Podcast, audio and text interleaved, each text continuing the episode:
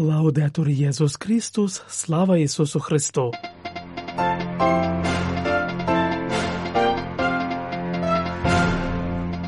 Ви слухаєте інформаційний випуск з Ватикану.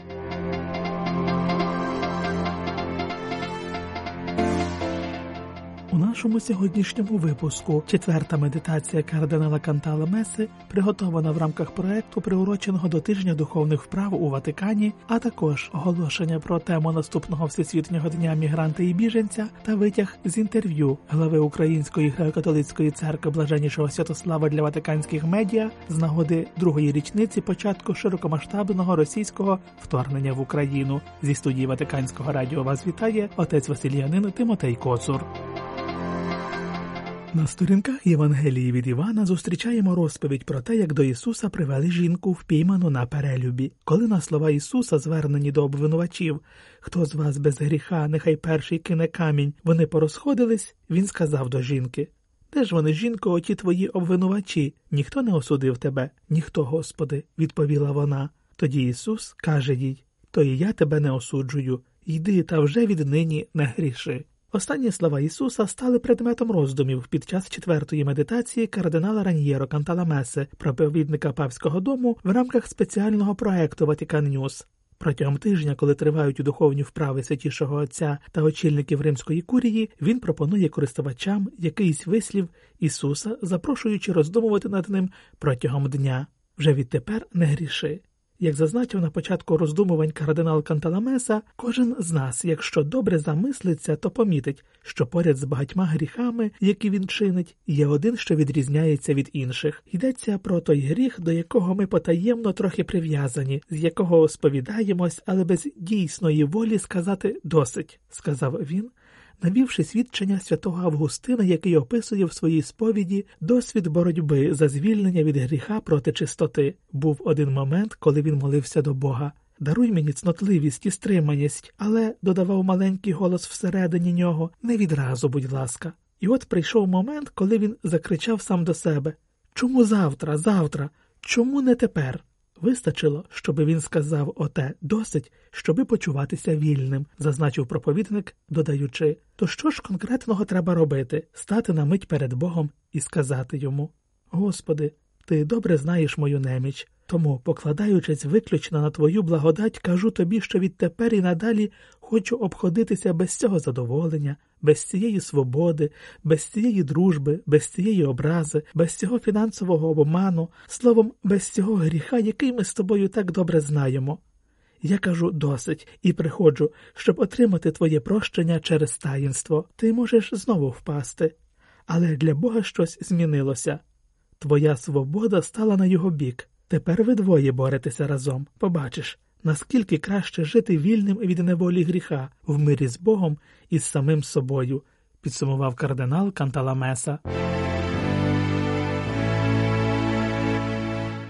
Бог іде разом зі своїм народом. Таку тему матиме вже 110-й всесвітній день мігранта і біженця, який католицька церква відзначатиме 29 вересня.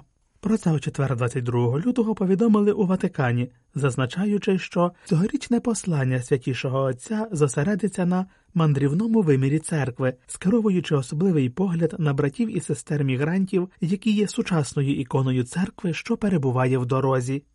У повідомленні дикастерії служіння цілісному людському розвиткові зазначається, що йдеться про дорогу, яка долається у синодальний спосіб, аби разом долаючи всі перешкоди та загрози, дійти до справжньої батьківщини. Під час подорожі, де б ми не були, важливо розпізнавати присутність Бога, який йде зі своїм народом, запевняючи йому провід і захист на кожному кроці. Але не менш важливо розпізнавати присутність Господа Еммануїла, Бога з нами в кожному мігранті, який стукає у двері нашого серця і відкривається назустріч. Читаємо в комюніке.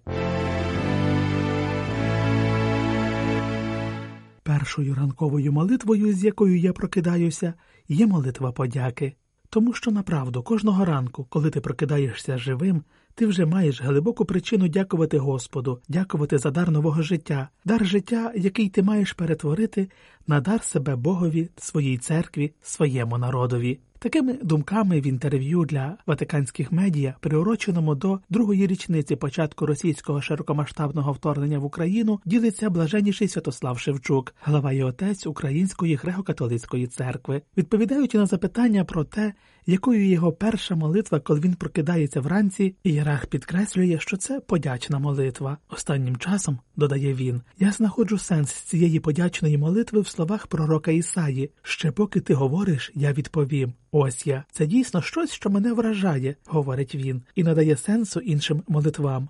Бо це слово надії. Воно говорить про те, що Господь Бог більше готовий дати, ніж ми готові просити. Очевидно, що ми просимо в Господа миру для нашого народу, молимося, щоб ця війна якнайшвидше закінчилася. Просимо, щоб Господь захистив нас від страждань, від смерті.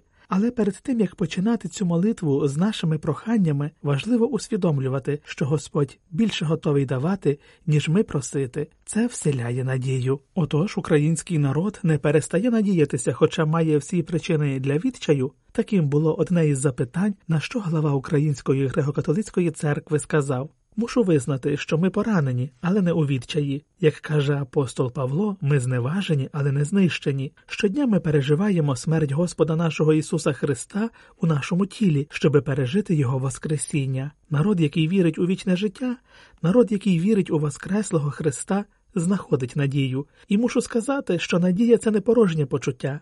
Не сліпе уповання на те, чого не знаєш. Ні, не в цьому полягає християнська надія. Сенсом християнської надії є життя Воскреслого. Ми неодмінно воскреснемо. Ми вже носимо цю надію в нашому сьогоднішньому житті, але повністю вона відкриється лише в житті прийдешньому. Тому християнська надія це чеснота, яка включає волю, твій спосіб мислення, твій розум і твої почуття. Отже, саме християнська надія відкриває перед нами нові перспективи. У цьому контексті Блаженніший Святослав зазначає, що в Україні часто можна почути латинську фразу «contra spem spero» без надії сподіваюся, яка також стала назвою відомого вірша української поетеси Лесі Українки. Ми сподіваємося по-християнськи, всупереч просто людському відчаю. Таким чином, християнське око може в цих умовах розглядіти світло віри, яке, можливо, невіруюча людина не може сприйняти, зазначив він. З яким посланням ви б хотіли звернутися до католиків усього світу в цю другу річницю від початку широкомасштабного вторгнення? Таким було заключне запитання, на що глава Української греко-католицької церкви сказав Зробімо все, щоби зупинити цю безглузду війну. Ми повинні шукати всі засоби, щоби стримати агресора, бо війна завжди несе з собою смерть, трагедію, нищення людської особи і всього суспільства. Я хотів би, щоб наші брати і сестри в Європі та в усьому світі сьогодні зрозуміли, що війна в Україні це не лише українська війна, тобто не просто явище, яке можна замкнути в кордонах нашої стражденної країни. Це реальність, яка вторгається в світ. Це як вулкан, який вивергнувся на українській території, але його дим і лава виходять за її межі, пояснив блаженніший Святослав. Ця війна, сказав він, рано чи пізно торкнеться кожного не лише солдата на фронті та його родини, але й кожного, хто живе поблизу чи далеко від кордонів України, європейського суспільства і також світу. Тому ми просимо про солідарність. Не забувайте про нас, бо якщо нас забудуть і покинуть, то цей землетрус, який ми переживаємо сьогодні в Україні, сколихне увесь світ.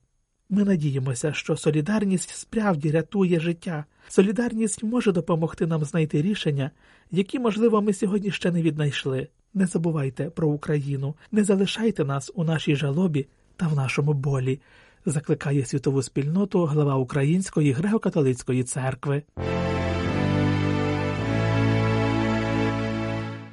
Ватикані представили міні-сайт від туризму до паломництва. Йдеться про плоди досвіду групи молодих комунікаторів, відібраних дикастерію в справах комунікації, який покликаний супроводжувати вірних у дорозі, під час якої можна відкрити себе як паломників, окрім як туристів. У рамках проекту Комунікація віри в цифровому світі 16 юнаків і дівчат з 10 різних країн супроводжувані експертами, мали нагоду відкрити папські базиліки не лише як архітектонічні пам'ятки, але також як свідчення живої віри. Тож багатомовний міні-сайт є відповіддю на виклик перекласти цей досвід у цифрову пропозицію для того, щоб допомогти відкривати ці базиліки також наймолодшій публіці.